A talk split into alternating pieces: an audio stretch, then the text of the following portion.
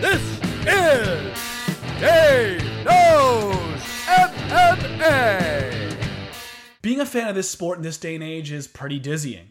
It's not just that we have 40 plus events each year, you also have to consider the fact that each card is marred with impressive performances or controversy that has us spending the following week talking about and dissecting what has just taken place. And that's just when it comes to the pre and post fight hoopla from what happens inside the cage.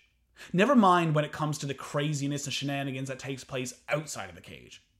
The point is, sensory and information overload is something us MMA fans deal with on a regular basis, whether we realize it or not. And with that, there are a lot of parts of this game that we perhaps take for granted, or at the very least, don't realize how integral to the show they may be just for the very fact that they're always there.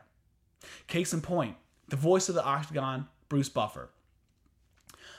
I shouldn't say we take him for granted because I do believe that all fans realize how important Buffer is, not just to the promotion, but to the biggest fights in the history of this sport. I cannot imagine a major fight or event without Buffer getting into the driver's seat to kick things off.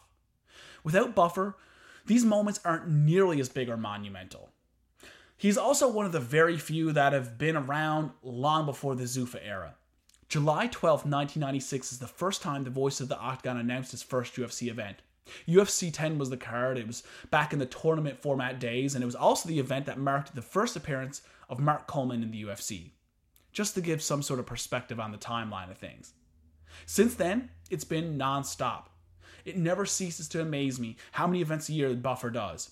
It's very, very rare he'll miss an event. He travels to, travels to the every corner of this planet on a regular basis and does so while prim, brimming with positivity.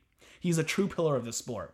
He's also one of the figures in this game that you never hear anybody say a single bad word about.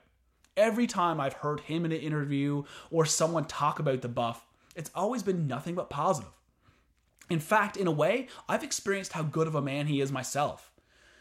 If any of you are familiar with my work in the past, or if you've took notice at the beginning of this very episode, you know that my intro has Bruce Buffer doing the announcement. And that's very real. It's not fake. Some of you know for a small fee, you can have Bruce Buffer send you a recording of your own name as a fighter announcement for any number of reasons, whether it be for private use, for voicemail, or to play at a wedding or some sort of event.